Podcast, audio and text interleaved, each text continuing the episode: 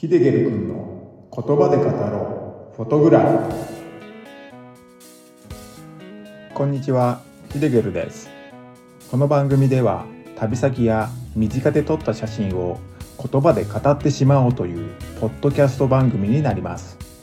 撮影地で感じたことや撮影地の情報、失敗談なども語っていければなぁと思っています。じゅっぷんほどの短い時間になりますが、楽しんでいただけると光栄です。はい、こんにちは、ヒデゲルです。この回では昼夜のライトアップ、もみじ回廊で切り取った写真の話ということで、今回は山梨県の河口湖沿いにあるもみじ回廊で切り取った写真を交えてのお話になりますので、ぜひ最後までご視聴ください。山梨県河口湖町にあるもみじ回廊は、秋口になっていくとよく耳する景勝地ですよね。今回のお写真なんですけれども、にせんじゅうきゅうねんに撮ったいちまいになります。この年はですね、もみじ回廊のライトアップを絶対に撮りたくて、毎日何回も紅葉の様子を調べては、まだかまだかと思っていたのを昨日のように思い出しますね。今回ご紹介する写真を見ると、不思議とその時の情景や記憶、まあ、それがね、思い起こされてきますよね。まあ、不思議なことなんですけれどもね、これも写真の魔力、魔力の一つということになるんですかね。まあ、そんな魔力に取り憑かれてしまったこの時の僕は、写真のことしか考えていませんでしたね。まあ、それはね、今もあまり変わってないんですけどね。ですが、この時の僕は写真の知識が乏しかったっていうこともあって、まあ、自由気ままに写活を楽しんでいましたね。まあ、そんな僕が撮った写真なんですけれども、今見返しても な, なかなかね、うまく撮れてるなーって思いますね。早速写真なんですけれども、夜のライトアップ時に切り取っていて、縦構図で切り取った写真になります。縦の写真ですね。この写真には手前から赤、黄色、緑とさん種類の葉っぱの色をした木々が写っていて、まるでね、信号機の色のようだなーってね、撮っていた時に思ってましたね。赤く染まっているのはもみじの木になっています。この赤いもみじはほんとね、真っ赤に染まってましたね。この赤って色がとっても綺麗だったので、まあ、当然入れることになるんですけれども、もうなかなかね、良い位置が見つからなくて、苦戦していたことをね、思い出しました。赤いもみじは写真の右側に映るように切り取っています。まあ、対して左側なんですけれども、ここには黄色く染まったイチョウの木が映ってます。この黄色のイチョウの葉っぱも赤いもみじに負けず劣らずで、まあ、黄色にね、染まっている様子がとっても綺麗に写ってますね。赤いもみじと黄色のイチョウは左右対称の割合になるように切り取ってます。その赤と黄色の奥にまだ紅葉していない緑のもみじが見えています。先ほどなかなか良い位置が見つからなくて苦戦していたと言いましたけれども、それは赤いもみじと黄色いイチョウが、まあ、できるだけね、左右対称の割合で切り取りたかったので、まあ、左右対称の割合で切り取れる立ち位置をね、探していたんですけれども、まあ、なかなかね、見つからないというかね、うまく取れるような場所がなかったんですよね。まあ、写真だけ見ますと簡単に見つかって撮ってるって思うんですけれども、まあ、そんなことはね、ありませんでした。これには理由があるんですけれども、写真の下には水路が写っています。この水路には水は流れてはなくてですね、散ってしまった落ち葉が地面に落ちる様子も写ってます。この水路なんですけれども、那智川と言いますね。この那智川は大正時代に河川の氾濫を防ぐ目的で、まあ、当時のね、この辺りに住んでいた住民がもみじを植えたってことなんですけれども、まあ、現在では川の両側にろくじゅっぽんのね、もみじが植えられています。まあ、当然、もみじの木だけではなく、まあ、膝丈ぐらいまでの植木も植えられてるんですけれども、まあ、それがね、とっても良い景観の散歩道のようになってますね。まあ、ですがね、写真を撮る上では、まあ、植木の中に入るわけにはいかないですし、まあ、植木の手前から撮ろうとすると、もみじの木だったり枝が重なってしまうんですよね。なので、なかなか思うような構図では切り取れなかったんですよね。まあ、そんな理由から、まあ、ちょっとね、構図決めに苦労しましたね。まあ、あとはですね、この時は人でごった返すというほど人は多くはなかったんですけれども、まあ、それでもね、それなりの人はいました。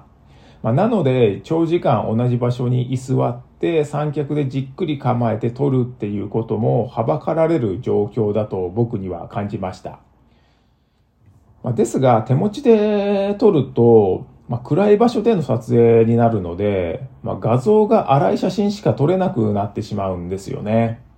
まあ、そこで三脚を使ってある程度のシャッタースピードを稼いで撮りたかったんですけれども、まあ、そのやり方も少しトリッキーなやり方で撮ってました。まずは手持ちである程度構図を決めていって、まあ、素早くね、三脚をセットして、そこでさんまいほどサクッと写真を撮って、まあ、その場を立ち去るというふうにね、撮ってたんですけれども、まあ、カメラの設定なんかは、まあ、一旦人の少ない場所に行って、まあ、そこで設定を済ませて、で、目星をつけていた場所に再度戻って、まあ、三脚を素早くセットしてサクって撮る。そんな感じで撮ってましたね。まあ、この時はかなり気を使いながら撮ってましたけど、まあ、今だったらね、ここまでのことは多分しないと思いますね。そうして撮れた写真が今お話ししている写真になります。水路の奥は薄暗くなってるんですけれども、そこには木製の橋なんかも見えてますね。川の両側にはライトアップのために設置されているライトがあるんですけれども、レンズの絞りを開放気味で切り取っているので、もう綺麗なね、光芒も僕の思惑通りに出てくれていますね。写真の色味なんですけれども、もう現地で特に何もせず写すと、ライトアップの光を受けて写真全体がオレンジ色になってしまうんですよね。それもかなりのオレンジ色です。もう気持ち悪いぐらいオレンジ色に写ってしまうので、もう撮影時に色味を変えて撮影しています。いくつか方法はあるんですけれども、この時はケルビンという数値を変えることによってオレンジ色を抑えて撮影しました。ケルビンというのは熱力学温度という単位を表す呼び名なんですけれども、ちょっとね難しいんで簡単に砕いて説明しますと、カメラの場合では数値が大きくなると暖色系の色味になっていきます。逆に数値が小さくなると寒色系の色味になるってことですね。なので今回の写真では数値を小さくして変更して切り取ったっていうことになります。レタッチ時にはですね、色味は変更していませんので、まあ、撮った時に合わせた色のままってことになっています。あまり専門用語を出さずにお話ししたいんですけどね、もうなかなか難しい部分でもありますね。もみじ回廊の紅葉は染まり具合に時間差があるんですよね。まあ、川口湖側の入り口に近い方が紅葉の進み具合は早いですね。まあ、入り口側の紅葉が見頃の時に行っても、もみじ回廊の奥の方のもみじは、まあ、今回お話している写真のように紅葉はしていなくてですね、緑色の状態なんですね。まあ、ここら辺は注意が必要というか、まあ、知っておいた方がいいかもしれませんね。まあ、紅葉見頃情報を信じていっても、入り口の方しか紅葉してないじゃんなんてね、思う人もいるかもしれませんのでね。